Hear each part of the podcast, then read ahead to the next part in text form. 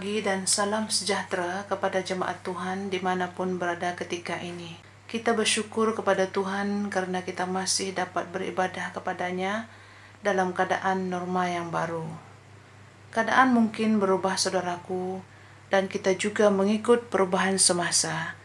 Tetapi ada satu pribadi yang tak pernah berubah daripada dahulu lagi, sekarang dan masa yang akan datang dan dia adalah Tuhan Yesus kita.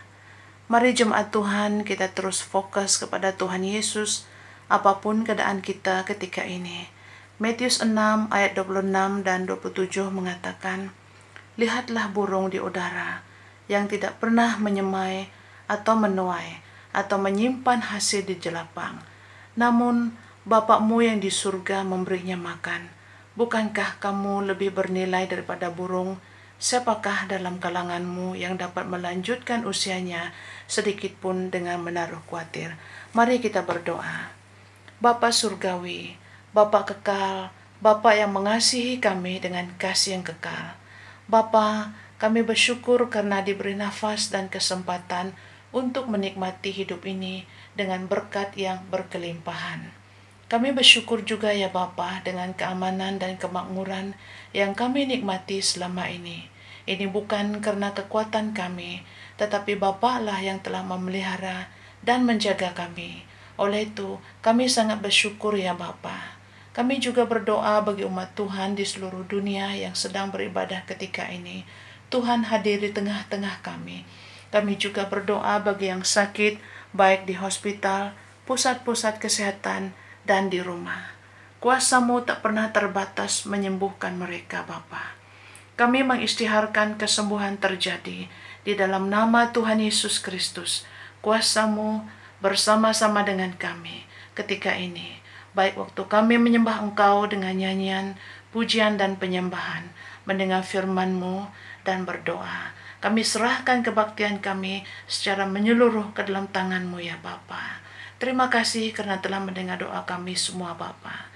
Kami minta semua ini di dalam nama Tuhan Yesus kami telah berdoa. Amin.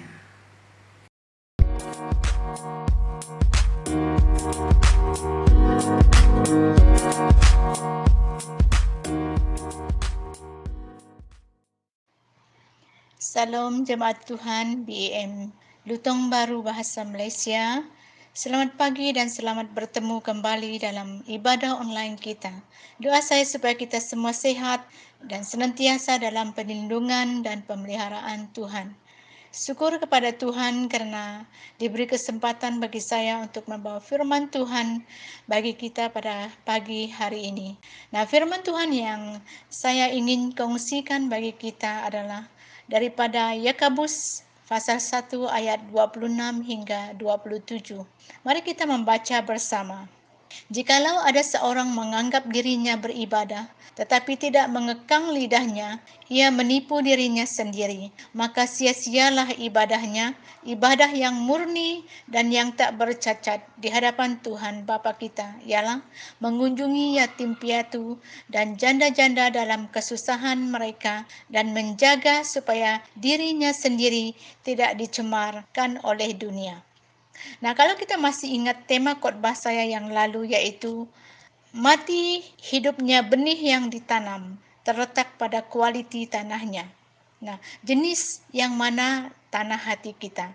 Dan khotbah saya yang kedua adalah untuk terus bertumbuh dengan baik dan berbuah, dahan perlu berpaut atau bergantung penuh pada pohon anggur yang benar. Dan itulah kedua khotbah saya yang lalu. Dan pada pagi hari ini saya ingin membawa kita untuk melihat bukti atau tanda hidup yang telah diubah oleh firman Tuhan. Kita sudah menerima benih firman Tuhan itu dan benih itu bertumbuh dan berakar. Dan buktinya mestilah menghasilkan buah yang baik. Tema yang saya bawa untuk kita pada pagi ini adalah bukti atau impak ataupun pengaruh firman Tuhan dalam kehidupan orang percaya. Dalam Matius 12 ayat 33 firman Tuhan mengatakan, Jikalau suatu pohon kamu katakan baik, maka baik pula buahnya. Jikalau suatu pohon kamu katakan tidak baik, maka tidak baik pula buahnya, sebab dari buahnya pohon itu dikenal. Dalam ayat 26 dan 27, Yakobus memberi tanda ataupun bukti atau pengaruh firman Tuhan dalam kehidupan orang percaya yang sungguh-sungguh. Dengan kata lain, jikalau ada seseorang menganggap dirinya beribadah, buktikanlah itu dari gaya hidupnya. Nah, di dalam dua ayat ini, Yakobus memberi tiga tanda ataupun bukti mengenai seorang yang taat dan melakukan firman Tuhan itu di dalam hidupnya. Bukti atau tanda kehidupan yang telah diubah oleh Tuhan akan terlihat di dalam kehidupan seorang Kristen yang benar-benar yang dikatakan ibadah yang murni kata Yakobus. Nah, kalau kita melihat dalam surat Yakobus sebelum ayat ini ia mengatakan supaya kita menjadi pelaku firman Tuhan. Dan di sini dia memberi tanda ataupun bukti seorang yang percaya kepada Tuhan, yang sudah diubah oleh Tuhan, adalah yang pertama kita melihat penguasaan diri. Dalam ayat 26 mengatakan, jikalau ada seorang menganggap dirinya beribadah, tetapi tidak mengekang lidahnya, ia menipu dirinya sendiri, maka sia-sialah ibadahnya. Nah, perkataan mengekang lidahnya ini bersangkut paut dengan penguasaan diri, dengan self-control. Kalau kita baca dalam seluruh buku Yakobus ini seringkali disebut tentang peranan lidah. Ini menunjukkan bahwa tidak dapat mengekang lidah adalah satu masalah yang serius. Mungkin di dalam lingkungan orang Kristen pada masa itu, mereka mempunyai masalah mengenai lidah ini. Ya. Jadi Yakobus mengetahui bahwa Inilah kelemahan orang Kristen pada masa itu adalah sukar untuk mengendalikan lidah mereka. Mungkin percakapan mereka tidak sejalan, tidak selaras dengan pengakuan mereka sebagai orang yang beriman kepada Kristus. Dengan sikap yang demikian, dengan sikap hidup mereka seperti itu, tentunya orang-orang percaya tidak menjadi saksi-saksi Kristus tetapi malah menjadi batu sandungan bagi orang lain. Dan oleh kerana itu, maka Yakobus memberi satu contoh kalau kita memiliki ibadah yang sejati, kita harus memiliki self control ataupun penguasaan diri. Dan dia beri satu contoh dengan lidah di sini. Dengan lidah yang tidak dapat dikendalikan, kalau kita melihat perkataan yang tidak dikendalikan, percakapan yang tidak dikendalikan dengan baik, gereja boleh berpecah, hubungan boleh terputus, rosak, bahkan kawan menjadi musuh karena lidah yang tidak dikendalikan dengan baik, lidah yang tidak dikekang. Di dalam firman Tuhan dalam Amsal 10 ayat 19 dikatakan, di dalam banyak bicara pasti ada pelanggaran, tetapi siapa yang menahan bibirnya berakar budi. Dan juga di dalam Amsal 15 ayat 4 mengatakan lidah lembut adalah pohon kehidupan, tetapi lidah curang melukai hati. Banyak yang dikatakan di dalam Amsal mengenai lidah. Bahkan di dalam Amsal 21 ayat 23 mengatakan siapa memelihara mulut dan lidahnya memelihara diri daripada kesukaran. Jadi contoh yang Yakobus beri di sini adalah kemampuan untuk mengekangkan lidahnya. Dengan kata lain, bukti atau tanda seseorang yang telah diubah oleh firman Tuhan adalah lidah yang dapat dikendalikan dengan baik. Tidak bercakap dengan sembarangan. Tidak menggunakan kata-kata yang kotor ataupun kata-kata yang kasar, yang kesat, yang boleh melukakan dan membinasakan. Seperti dalam ayat sebelumnya, banyak mendengar dan lambat berkata-kata. Nah, lidah boleh membawa penyembuhan, penghiburan, dorongan, kekuatan, dalam kehidupan seseorang. Tetapi lidah juga yang tidak dikekang boleh mendatangkan rasa sakit, kekecewaan, kehancuran, bahkan kematian. Ia seperti tenaga elektrik. Tenaga elektrik boleh menyediakan elektrik, menyediakan tenaga untuk seluruh bandar atau elektrik ini boleh juga meledupkan seluruh bandar. Seperti dalam Amsal 18 ayat 21, hidup dan mati dikuasai lidah. Siapa suka menggemakannya akan memakan buahnya. Nah, jikalau ada seorang menganggap dirinya beribadah, kata Yakabus, tetapi tidak mengekang lidahnya, ia menipu dirinya sendiri, maka sia-sialah ibadahnya. Tentu di antara kita tidak ada siapa pun yang mau menipu diri kita sendiri. Tapi dalam firman Tuhan, kalau seseorang menganggap dirinya sesuatu, tetapi pada hakikatnya ia tidak seperti yang dianggapnya, itu berarti ia menipu dirinya sendiri. Dan hal tersebut sejalan dengan apa yang tertulis dalam Galatia 6 ayat 3 Sebab kalau seorang menyangka bahwa ia berarti, padahal ia sama sekali tidak berarti, ia menipu dirinya sendiri. Nah, kata Yakabus, orang yang tidak dapat mengekang lidahnya, yaitu orang yang tidak menjaga perkataannya, adalah ciri-ciri orang yang hidupnya tidak beribadah. Kalaupun ia menyangka dirinya beribadah, menganggap dirinya beribadah, kalau lidahnya tidak dapat dikekang, maka ibadahnya itu menjadi sia-sia. Tidak berarti kata firman Tuhan. Nah, menjadi pelaku firman Tuhan bermaksud percakapan kita harus sesuai dengan perintah Tuhan yang sempurna. Nah, kita belum mempraktikkan firman Tuhan sehingga kita mula bercakap dengan cara yang berbeza. Ibadah cara kita menyembah Tuhan mempunyai pengaruh dalam setiap segi kehidupan kita. Firman Tuhan, ibadah yang sejati kata Yakabus harus mempunyai pengaruh yang besar terhadap apa yang keluar dari mulut kita. Biarpun Yakabus mengatakan di sini bahwa ibadah yang benar adalah memiliki penguasaan diri dalam hal bercakap. Tetapi hidup yang sudah diubah oleh Tuhan seharusnya memiliki penguasaan diri di dalam setiap aspek kehidupan kita. Dalam sikap kita, dalam cara kita bekerja, dalam cara kita bergaul, semua itu memerlukan penguasaan diri.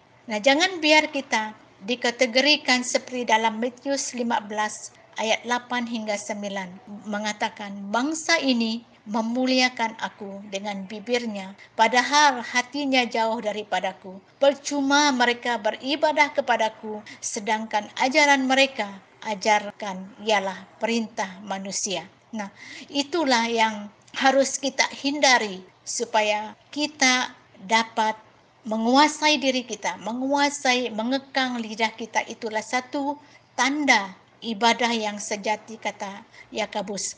Nah, yang kedua, bukti hidup yang sudah diubah oleh Tuhan adalah atau ibadah yang murni harus memiliki hati yang siap melayani, rela melayani ataupun love in action. Ayat 27e.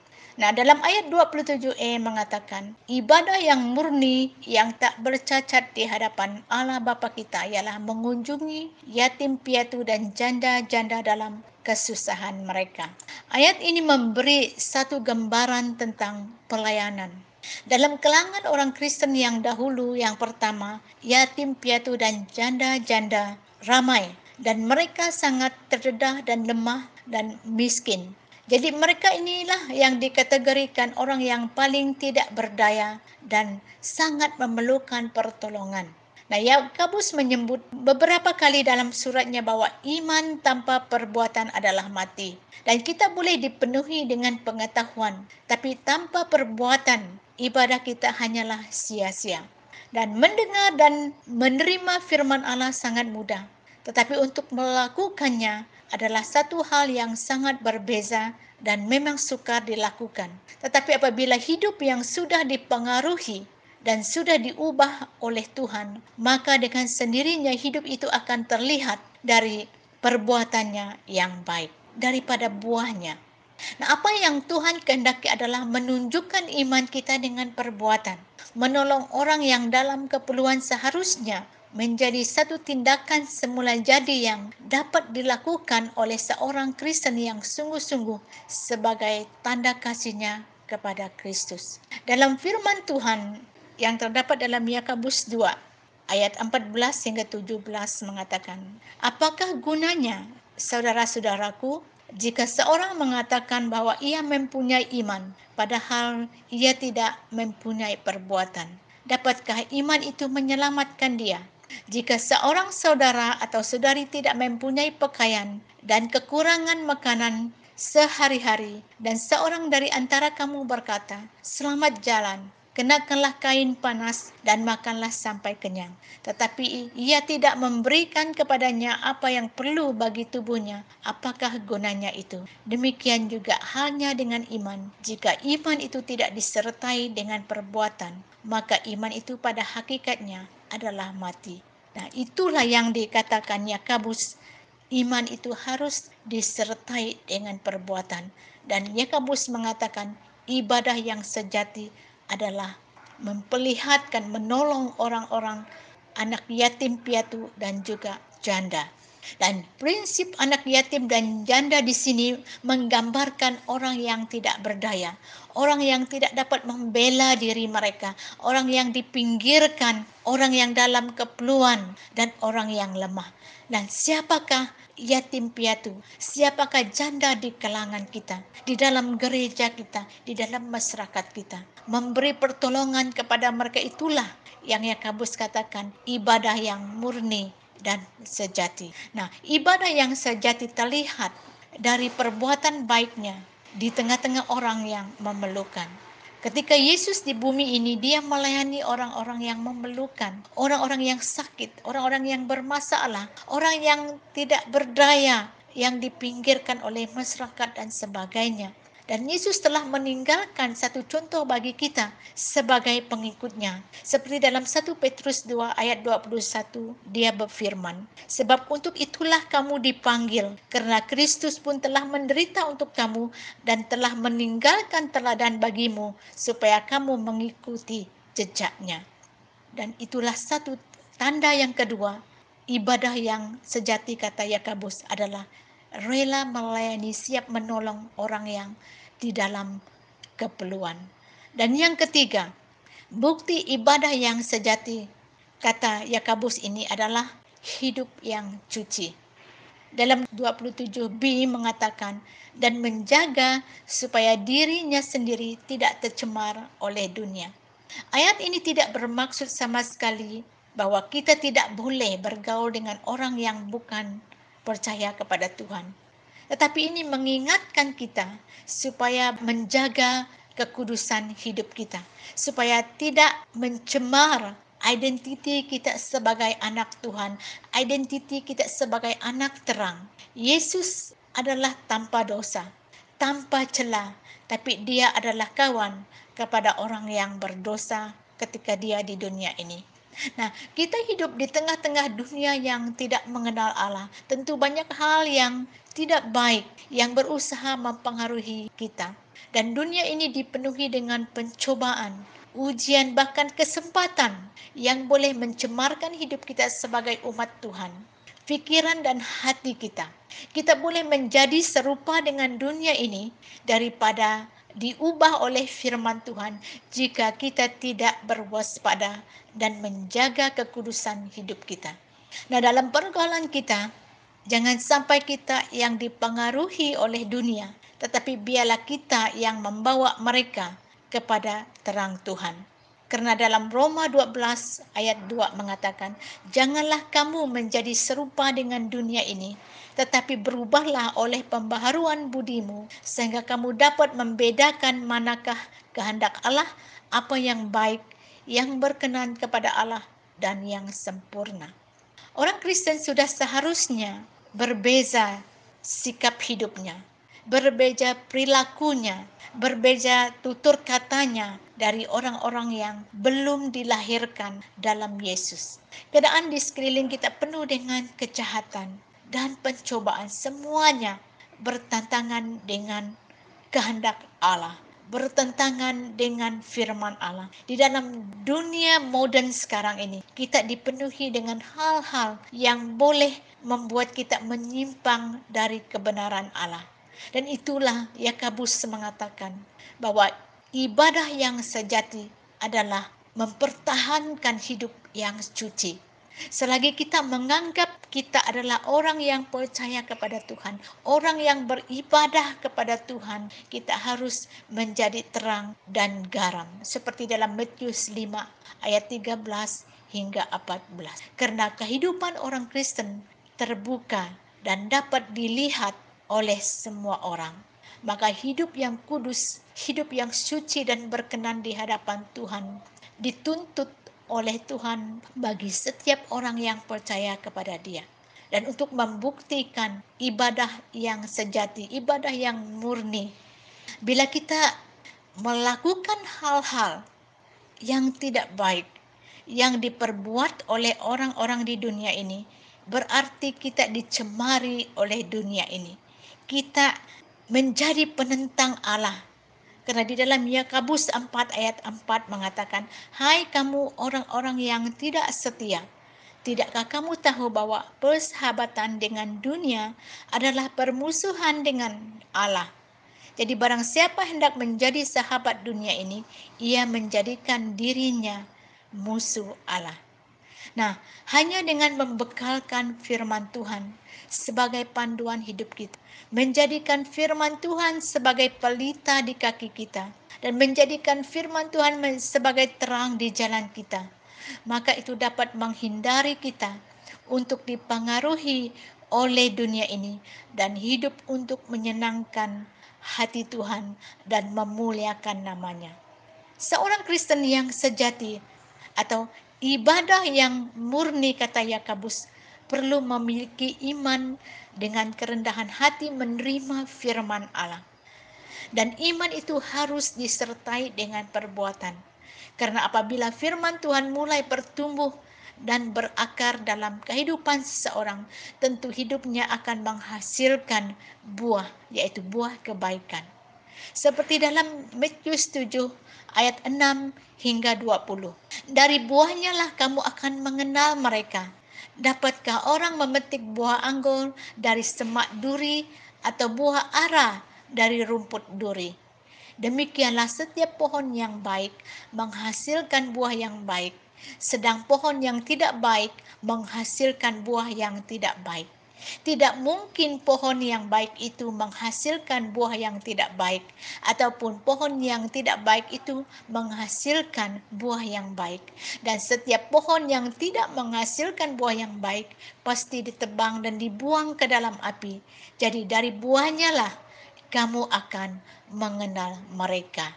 Inilah yang dituntut di dalam Yakobus bahwa ibadah yang sejati adalah melakukan, menjalankan iman kita dengan perbuatan. Nah, sekiranya kita ingin mengetahui sejauh mana ibadah yang murni itu, seperti yang dikatakan oleh Yakobus di sini, mari kita cerminkan hidup kita dengan kaca firman Tuhan. Seperti dalam Yakobus yang baru kita dengar ini, dalam ayat 26 dan 27 pasal 1 ini. Di mana tanda bukti ibadah kita yang murni harus kita memiliki pertama penguasaan diri, kedua siap dan rela melayani, dan juga memiliki menjalani hidup yang suci.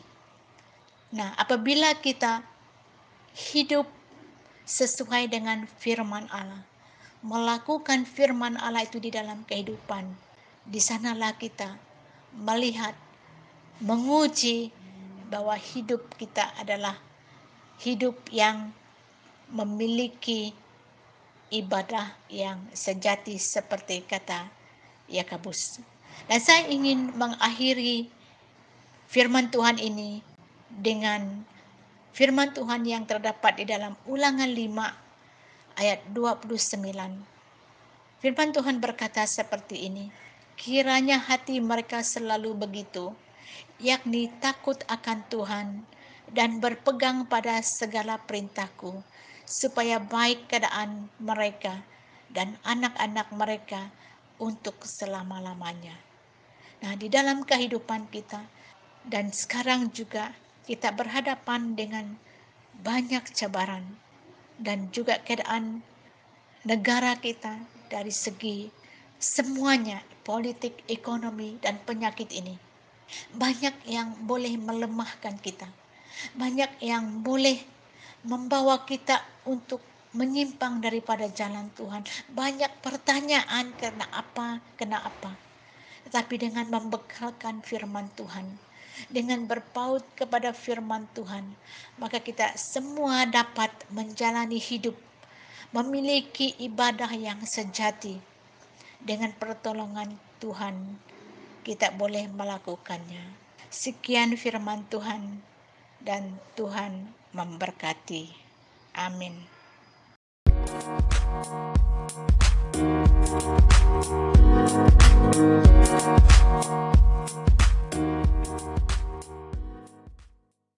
Shalom Jemaat Lutong Baru. Terima kasih di atas firman Tuhan yang telah kita dengar sebentar tadi. Mari kita sama-sama berdoa. Tuhan Bapa kami di surga, terima kasih di atas firman Tuhan yang telah kami dengar bersama dan Tuhan kami sungguh diberkati dan kami dikuatkan lewat firman-Mu yang telah disampaikan oleh hamba-Mu. Terima kasih juga Tuhan puji-pujian kami yang kami naikkan kepadamu pada hari ini Tuhan kami sangat bersuka cita dan kami sangat dikuatkan lewat puji-pujian kami. Terima kasih Tuhan atas pemeliharaan Tuhan kepada setiap keluarga besar Lutong Baru. Engkau telah memelihara kami sepanjang minggu ini sehingga pada hari ini kami dapat bersekutu bersama melalui audio ini Tuhan. Terima kasih Tuhan di atas pemeliharaanmu kepada setiap diri kami di dalam setiap pribadi dalam keluarga kami. Tuhan, pada hari ini kami ingin mendoakan bagi setiap anak-anak kami yang bersekolah, baik yang dari kecil dari tadika asuhan dan sampai ke peringkat universiti. Tuhan kami mendoakan agar Tuhan terus memelihara dan menjaga mereka, memberikan kesehatan yang baik bagi anak-anak kecil kami Tuhan. Begitu juga Tuhan kami mendoakan bagi orang yang sakit yang di dalam kelemahan tubuh. Terutamanya Tuhan kami ingin mendoakan Bapak kepada Pastor Lydia. Tuhan engkau terus memelihara dia, terus memberikan kesembuhan bagi dia. Apa pun penyakit yang dia alami seperti kembung pada ususnya. Tuhan kami mendoakan agar Tuhan terus memberikan kesembuhan, memulihkan keadaan di dalam perutnya Tuhan supaya dia kembali seperti sedia kala, memberikan nilai kesehatan yang baik, menyembuhkan dia daripada sakit yang dia alami. Begitu juga Tuhan kami mendoakan bagi orang yang sakit juga yang kami tidak tahu di mana pun mereka baik di hospital maupun di rumah Tuhan juga yang akan menjaga dan memelihara serta memberikan kesembuhan bagi mereka. Terima kasih juga Tuhan oleh karena Engkau telah memberikan kami pekerjaan dan memberkati kami setiap keluarga besar ini. Apa pun persembahan yang telah kami berikan kepadamu Tuhan, Engkau memberkati setiap tangan-tangan yang telah memberi kepadamu Tuhan, memberkati setiap pekerjaan, baik yang tengah mencari pekerjaan, Tuhan juga akan memberikan peluang pekerjaan bagi setiap yang mencari pekerjaan. Tuhan, terima kasih. Kami juga mendoakan bagi anak-anak kami yang akan menduduki peperiksaan pada tahun ini, peperiksaan penting seperti SPM. Tuhan juga yang akan memberikan mereka hikmat kepandaian supaya setiap soalan yang mereka akan jawab, Tuhan akan memberikan mereka hikmat agar mereka dapat menjawab setiap soalan dan juga Tuhan, Engkau juga memberikan mereka kesehatan yang baik untuk menghadapi peperiksaan penting. Tuhan, kami tak lupa juga mendoakan bagi uh, negara kami. Engkau terus memulihkan negara kami daripada penyakit COVID-19 ini. Hanya Tuhan yang harapan kami yang dapat memulihkan keadaan. Tuhan, Engkau yang harapan kami, yang menjaga kami, memelihara kami di hari-hari yang mendatang ini. Terima kasih Tuhan oleh karena Tuhan sentiasa menjaga dan memelihara setiap keluarga besar Lutong Baru ini. Walaupun kami tidak bertemu muka dengan muka tetapi Tuhan lewat WhatsApp audio ini kami dapat mendengar daripada firman Tuhan, mengajar dan menguatkan kami.